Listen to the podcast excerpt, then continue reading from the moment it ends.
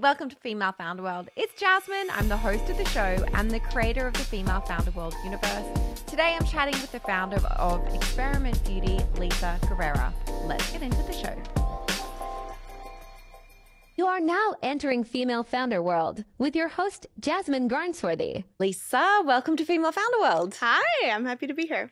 For people who don't know Experiment and what you're building, talk us through it. Yeah, so Experiment at kind of the highest level is a Gen Z science backed beauty brand.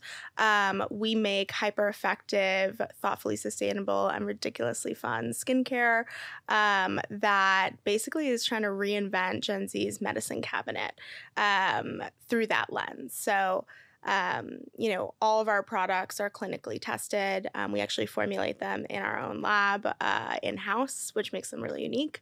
Um, and we verify all of our sustainability stats to protect us, for, protect us from greenwashing, uh, which I think is really important for brands of the future.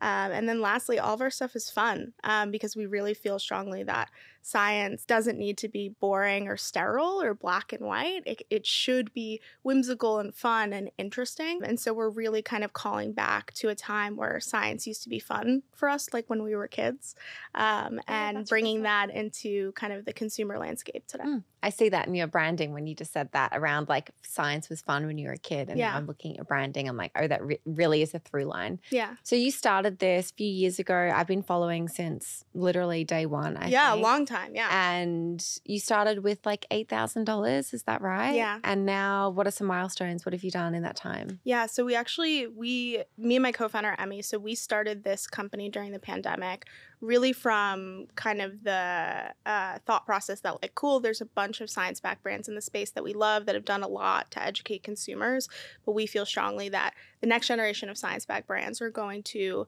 make science cool they're going to mm. make it fun they're going to make it interesting um, and they're going to be really differentiated through their own branding versus kind of the previous generation which is all kind of hard to differentiate between. Um, so, you know, we started that with that kind of idea, um, and we wanted to bootstrap the business because I had actually done a business prior to Experiment, and I was kind of like honestly burned out from like that hamster wheel of trying to raise funding. Mm. And I was 22 right out of college. I didn't really know what I was doing. I was able to raise a little bit through like angels and pitch competitions, but really nothing significant. And um, we wanted to try bootstrapping. Yeah, we started with like basically $8,500 total is what we put into the launch. And we just kind of pulled together our savings, honestly. And I didn't have much savings. I was actually working at Apostrophe as head of brand, which is a teledermatology brand um, and I had some money saved up from like working there for about a year. So we literally pulled all that together and started. And so uh, we started with Avant Garde, which is our reusable sheet mask, um, which is like a bright green, yeah, very distinctive. Yeah, and if you like scroll on our feed, you'll see it immediately. Yeah, it's one of the things I think we we basically consider it the billboard of our brand, and it's one of the things that you know when we were fundraising the first time, a lot of VCs were like, "Hey, I think I've." I think I've seen this product mm. before. And they don't necessarily remember the name or they remember the brand, but they remember that weird looking green mask. I'm like, that's all I need. cool, that's my end. Um, so, you know, we stuck in people's minds that way, but we started with that mask because um, A, it was like a low cost to entry, low barrier to entry. Um, making a skincare product is really expensive. Uh, and you're a chemist. Yeah, yeah. So, and like, so was my co founder. Can make it. Yeah, yeah. And so was my co founder. My co founder is the one who actually formulates all of our skincare. Mm. Um, but we actually started, ironically, with a physical, you know, product. Um, and and not kind of a, a soft or liquid product. Um, and so we started there because it was just more cost effective and and we were able to source a manufacturer customize that mask and then we launched it um, kind of with our own money. And we didn't spend any ad dollars or anything like that. So i was a tiktoker i still am but i, I had was a newly minted i would say like tiktok skinfluencer at the time. Um, and so i basically called in a bunch of favors from friends sent them the product. They really liked it and they're like well i'll post about it that's fine. Um, and that's kind of how we gained our first traction. And and in five months since that launch um, we ended up selling out of our product. And we had in total about 1,500 units so that we sold through. So nothing crazy, but we were working other jobs. But we wanted to kind of test the market and see like, is this weird looking mask that honestly doesn't look pretty traditionally in beauty Mhm. where everything has to like look pretty. Can we lean into the ugly and the weird and do people and does that resonate with people? And it did. It basically turned into its own like meme right? People are saying it's giving shrek it's giving you know jim carrey's the mask like it's alien. Um, and we were tapping into something i think that we're seeing very clearly now in the landscape that um, people wanted something weird and a little different um, and so that's that's how we started So you built some confidence with that. Um, you've been in business now for what three? This is your third year. Yeah, it's our third year. We definitely had a hiatus once we sold out of our first, our like soft launch first round um, to raise money, and we actually, you know, re redesigned the mask and everything. Um, and now it's patent pending on the design. But we, yeah, this is basically our third calendar year. Suppose, Wow. in business. And can you share like some revenue milestones since then, or you, that fundraise that you did, like how much you were able to raise to kind of like help people pinpoint how you have kind of like, you know, you've really shot up since that first year. Yeah. Oh my gosh. So what we raised uh, initially, so we did that soft launch. We um, took that hiatus to redesign our mask Mhm. um, and raise that funding. We raised that funding specifically because we realized um, through that test, which is why I always encourage people to like test Bootstrap if you can. We realized that cool, this is a bigger brand than just like a mask brand. Um, we can we can really reimagine what science looks and feels like for the consumer, right? And that was really compelling. And so we ended up raising a million dollars um, in a pre seed. Uh, we did that through a safe note. Um, and we got some really great investors. It was definitely a long journey to get there. I had started that, I soft started that fundraise in the summer, started talking to people. Ironically, Clubhouse is what kicked that off, right? Oh, really? Throwback. What you were like jo- talking on Clubhouse? Yeah. and connected with investors. Then? Yeah. And that, well, it was like first, none of them ended up investing, but it's what started the conversations. And you need that momentum to Mm. get going. Um, and so we relaunched our avant garde mask in April of last year. Um, and that was with a new design that we worked on with our customers. Uh, and now it's patent pending. We actually moved manufacturing to the US to save carbon emissions.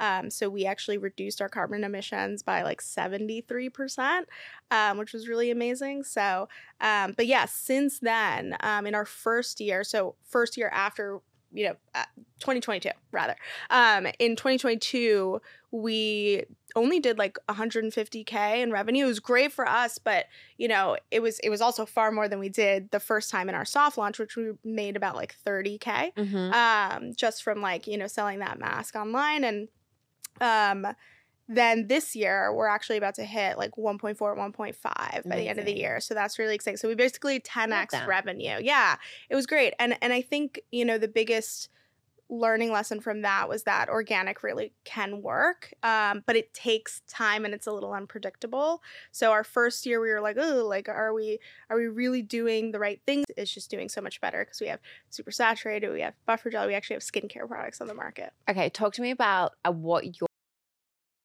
your launch strategy is for new product. I know that you've been able to really successfully build like big wait lists. mm-hmm. How have you done that? This is something that all of us want to do. Yeah.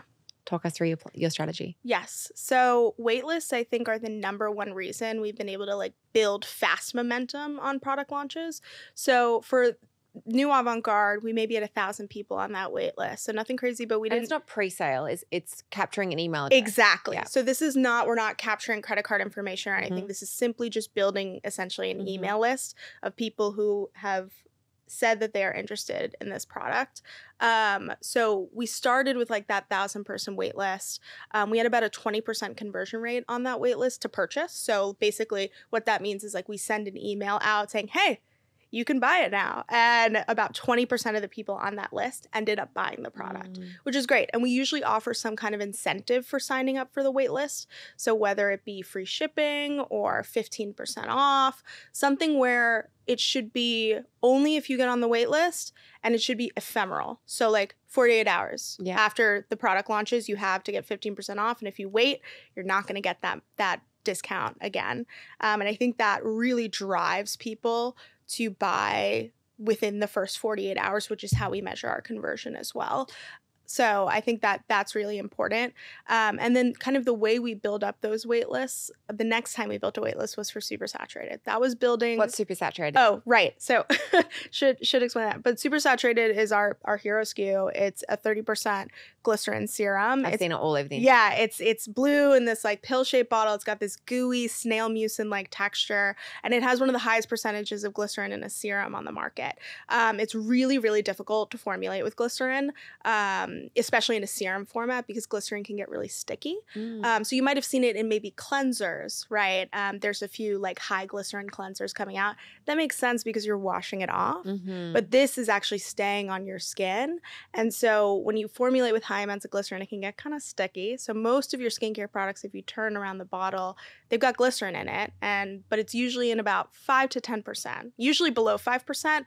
In best case, usually about ten percent. okay. Um So, so, you've got this like super differentiated yeah. product with like your fun, weird branding around it. Yeah. People want it. people want it they they actually don't even know what it is when we're building this wait list i think that's that was part of the mystery Mm. um it depends i think it depends on the kind of brand you have but i'm very uh, i, I didn't want to say anything until we launched because i knew that this was going to be a really really interesting product. The second we said 30% glycerin to influencers for example they lit up right so i wanted to kind of keep the element of surprise Yeah. because i think that would drive more purchases um, when they just hear 30% glycerin they're like okay i have to have that um, so you kind of have to understand your product to figure out if you should announce it before or after before as you're building the waitlist or not but um, we basically lab sampled the product to a bunch of influencers um, they would post about it on their stories right? So influencers were allowed to make videos about the lab samples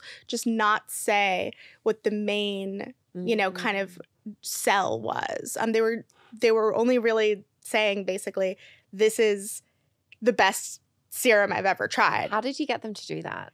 um a make a great product. That is number one. I like even a lot of them are my friends but like it would still be hard to to get them to post if they didn't feel strongly about the product um and we also lab sampled early and often so um as early as six months before the launch happened um so once you had your formula set, yes, and you're like yes, then working on packaging Exactly. and like all of that. We usually so the key for formulating in house is that you have more flexibility than Mhm. when you're working with an R and D house. Um, so when we were basically done with the formula, there were small tweaks maybe we could make, but basically formula was done. We packaged it up to ten influencers who we really trusted, um, who we knew would like it. We pre-vetted just based on what we know about them. So I I picked people specifically, not because I talked to them beforehand, but because I'm like, she would love this. Mm. I know she would love this. And it takes knowledge about the people you're working with. You have to pay attention as a founder to know who's going to like what. Um, so we curated that list and we we gifted them those lab samples. They loved it. They wanted more. We asked for their feedback. We asked for anything they'd want to change, how they would describe it. That actually helped us market the product too. So there's a lot of steps that go into it to like build up confidence in the product. And then they're they're so the second I said, okay, now you're allowed to talk about, it, they're like, oh, I'm talking about this, um, because they've been using it for a few months already, and asking constantly for more lab samples and they're like i just can't get enough of this. And so it's a really strong endorsement and that is actually what helped build the wait list. So this the call to action for them and and again we didn't pay for any of this um, the call to action for them i just let them know just tell people to get on the wait list. That's all we care about. Just get on the wait list get on the wait list. Um, and so you know that's really how we built it is through tiktok through word of mouth um, social media and um, what we did is we set up a landing page on our website um, and basically had like this mystery component right that was the pill shape of experiments component um, and gave almost like a, a poetic description of what it is without revealing any of the information. It's like this mysterious blue goo is going to keep you high you know? It's like using intriguing words and stuff they haven't heard a beauty product described as before. We leaned into the gooiness and the stickiness, quote unquote, the weird texture of the product to get people interested. Um, and then that's what really made them want to put in their email. And then, of course, there was an incentive of you get 15% off your your order if you order within the first 48 hours. And you uh, communicated that incentive once the product went live or as people were signing up? As people were signing up, because I think that actually just really incentivizes people to put in their email. And they're like, okay, I want the optionality of getting 15% off, right? I don't have to buy it, but I want the optionality to do it. And that helps you build up that wait list. And the wait list is important because the more and more people you have on it, as long as they're, you know, uh, engaged or, or quality, right? You don't want like, you know, just people putting in their emails for the sake of it. Um, but as long as you can have a certain conversion rate, you're just converting more and more people. Mm. So it's important to have that wait list grow. Um, and so that was my singular focus, literally up until the day of launch. We we the night before we sent out an email that said like last chance to get on the wait list. Um, and I think that's really important as well because it just makes the wait list feel more and more important. Um, and so on that wait list, I think we grew to about 2,000 the first time, um, or 2,500 the first time. Uh, and we had again about a 21% conversion rate. So it was pretty consistent across the board for us. Um, it depends on your email kind of engagement, but the benchmark that I was put against was like 10 to 15% Mm. conversion. So 20%. 20 plus percent is really really great. Um, so just aim as high as you possibly can. Um, and so that's kind of how we build up the fir- first wait list. And then um, you know this is basically famous at this point but super saturated was sold out for about three months in in from march to middle of june. Um, it was the, one of the hardest times of our business. Um, I, I would say the second hardest time of our business after you know when we launch when we first launched like obviously it's hard to do that.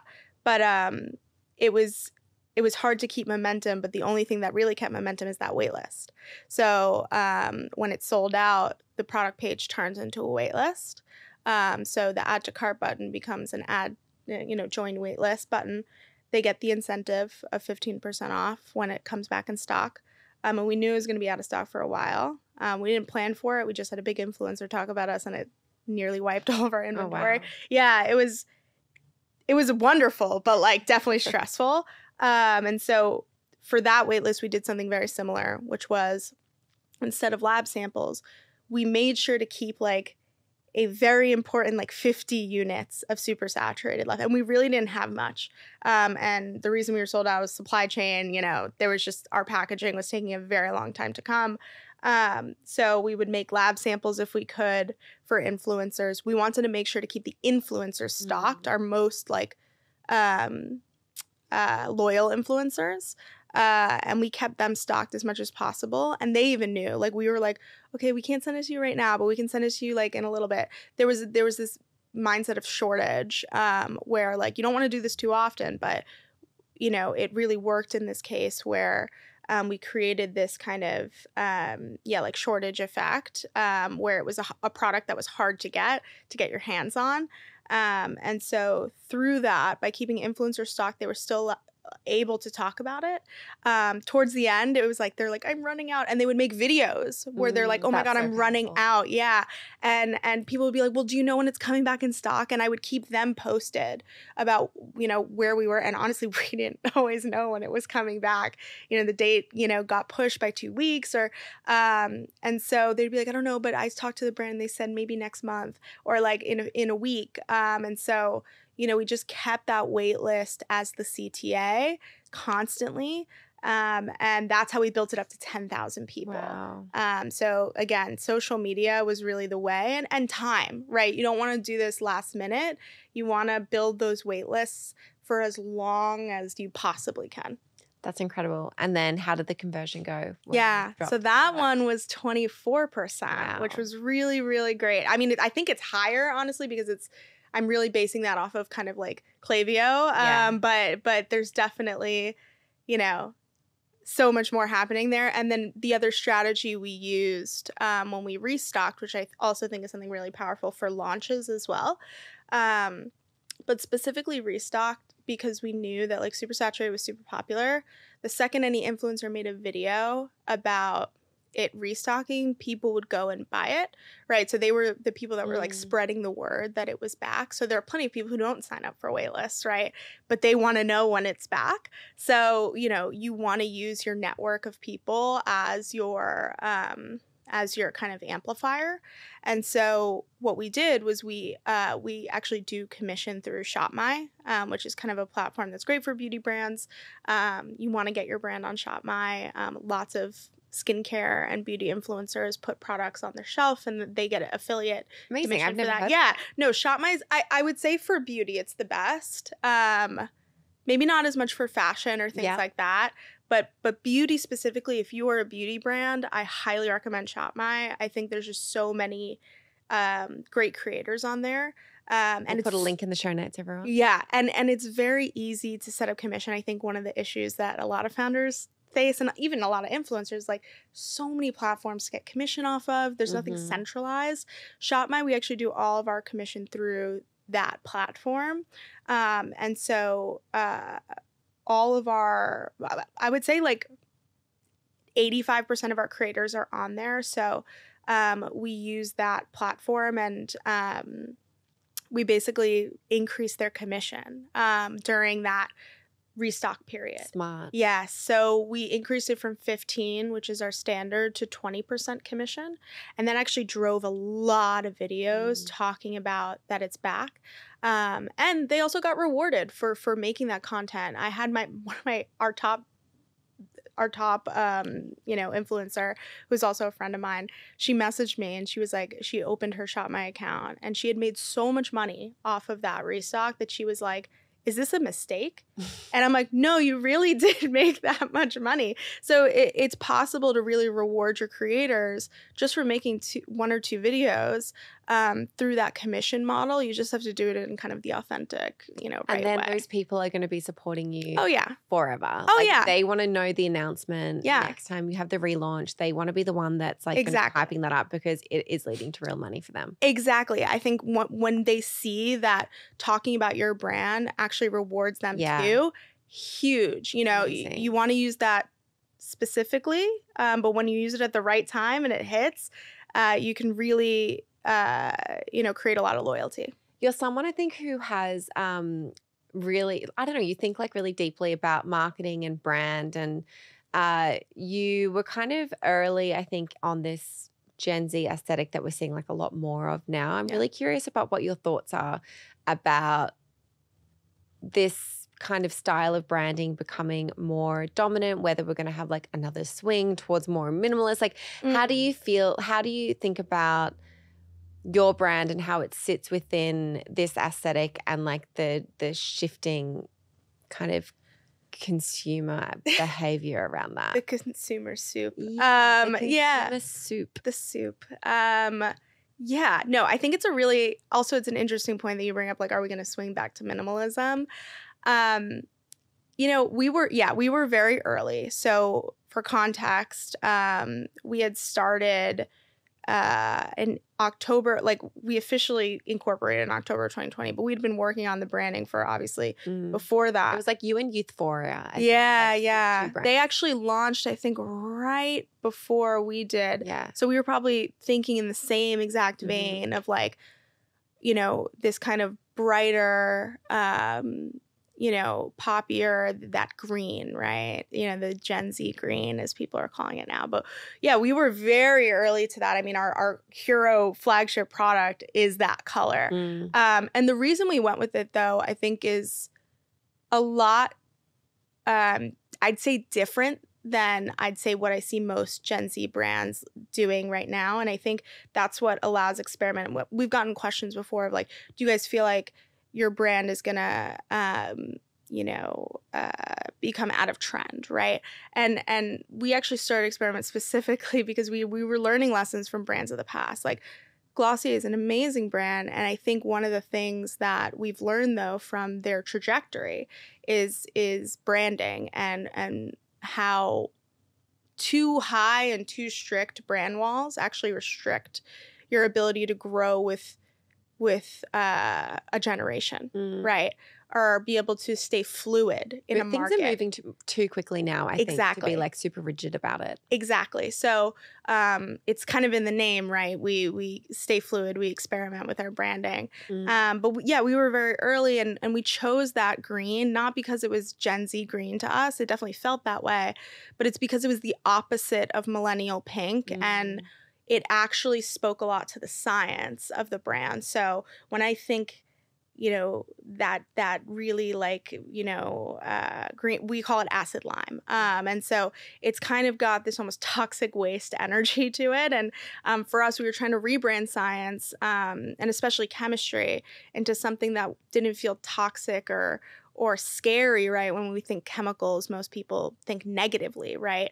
Um, or they think of you know pollution or toxic Mm. waste or things, or or a beaker with like bubbling green liquid, right? Like how do we almost rebrand that to be interesting? How do we lean into that kind of toxic waste vibe and and make it something not aspirational, but something more interesting? And so um, we chose that green specifically because it's of its relation to chemistry and not necessarily the relation to Gen Z, which I think does allow us a bit more fluidity as we think about the brand in the future. Now, to your point around us turning towards minimalism potentially i do think we will eventually i think you know it, it all works in cycles um, but i do think it's going to look different um, than Mm. kind of the millennial predecessor and i think we're actually already seeing the transition Totally, I agree. we're already seeing it and even experiment is actually leaning into that transition too um, we've gone more chrome as we've you know Mm. kind of progressed you know in 2020 our and 2021 our look was very different than what it is today and i think it just speaks to the fact that you know we're putting our finger to the wind and seeing where it goes and the brand at its heart is not necessarily rooted in a gen z aesthetic it's rooted in kind of what we call like you know future nostalgia that's kind of Mm. the the essence of our of our visual branding and so we we take that future nostalgia lens and and apply it visually and sometimes green comes out of that and i think green will will continue to be our color but um, chrome really starts kind of coming out of that. Thinking forward about you know science and kind of science optimism and like that all comes out visually. So i think for experiment while we see the the parallels i think the direction that we're heading is is a little different because it comes from a very different place than just like we're looking at the market trends and we want the color to be trendy Yeah. right so Got it. Um, I want to talk about team for a minute here. Who's building this with you? And are there any agencies, contractors, freelancers that you want to shout out and who you think are awesome? Yeah. Okay. So team right now is really lean, and I think that's we're tired, but it's a good thing. Um, so it's myself and my co-founder primarily. Um, the way we kind of split the business is I'm marketing, fundraising, kind of those things, uh, more front-facing things, and um, she formulates all of our I work with. Um, and then on the ops side, we do have like an ops team that we work with. Um, hey CPG is their name. They're great. Uh, happy to. They're like an link. agency. Yeah, yeah. So they're um they work specifically with beauty brands. Mm. Um and so they are kind of your outsourced ops team. Mm. So uh they actually helped us move fulfillment centers when we outgrew ours. Um they have a lot of experience with Sephora. They've worked with brands like Crown Affair as well. Um so they're they're a great team. Um, and then uh, we do have like another ops consultant that's independent that we work with that we are actually hiring. So And how are you thinking about retail? yeah. So retail wise, oh, and one more person I do want to Yeah, shout out um, for branding.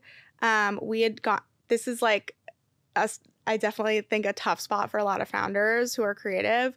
Branding agencies are so hit or miss. I will say, like on our, I think it was like our third or fourth try, we finally found people that were really great. Um, Nikita at Blank, um, excellent person if you're really and not just beauty, any any kind of brand.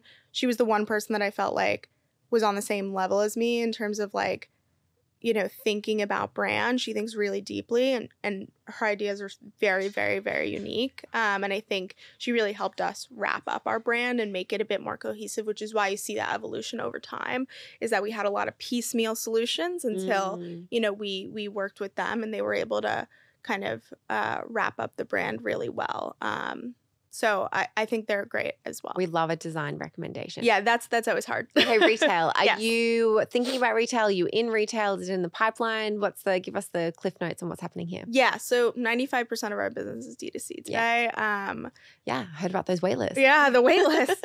um, you know, we we our D2C is very strong, but that doesn't mean retail is not on the horizon. Right now, we are in Urban Outfitters, um, but you know, it's definitely not as big of a footprint, for example, as like a Sephora and Ulta. Yeah. Um, in the future, definitely, you know, going down tier one beauty retail, that's where we want to be. Um, you know, but we're thinking more 2025. I think we still have a lot more brand building to do. And I think the key is your product assortment needs to be right. Mm-hmm. Uh, and we're still working that out. So, Yeah. you know, we have a few products launching next year that I think will get us to that point. Um, but it's it's making sure you don't go in too early. Totally. You, need only get one shot. Yeah. Mhm. That's what we hear over and over and Yeah. over again from founders. It's Don't like rush. no one launches in Se- Sephora twice. Yeah. Like you get one shot. If it doesn't hit, you're out. So you want to make it right. Um, yeah, I feel like this is going to happen for you though. Yeah. okay, last We're working on question. it. Last question is for some resource recommendations, things that have been helping you as you've been building Experiment. You've dropped a few great ones, but anything else that you just think people should go and check out? Yeah, I think, you know, as far as newsletters are concerned, there's a million a million newsletters you could you could honestly have. I think um Emily Sundberg has a really good newsletter Mm. called Feed Me that's just kind of internet culture and it, it's helpful to also and like what businesses are doing in kind of the CPG beauty space, just just all over consumer. Um, and then I will say, I think business of fashion. Uh, you know, I honestly would recommend.